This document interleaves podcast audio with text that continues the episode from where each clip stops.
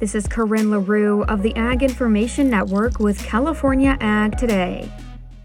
U.S. milk production is expected to grow this year, according to Michael McConnell of the USDA's Chief Economic Office. He adds the third and fourth quarters of 2023 showed some contraction, indicating a slower growth rate in 2024. Overall, we see milk production projected to continue growing, but at a decreasing rate from what we've seen in recent years. Feed prices are projected to be lower in the upcoming year, but we're expecting tighter global markets for dairy products, which are going to provide price support. And as a result, we're expecting to see a, fair amount of price competition in the upcoming year as uh, both domestic and international users compete for products that are in relatively tighter markets. The good news for U.S. dairy farmers is that it's going to cost less to feed animals in 2024. The outlook for feed markets is for lower prices in 2024 and 2025.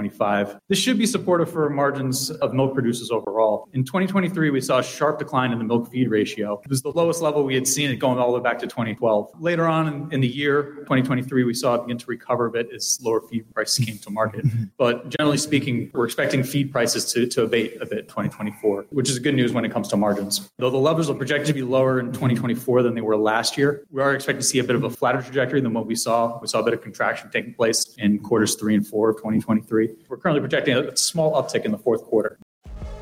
For California Ag Today, I'm Corinne LaRue with the Ag Information Network.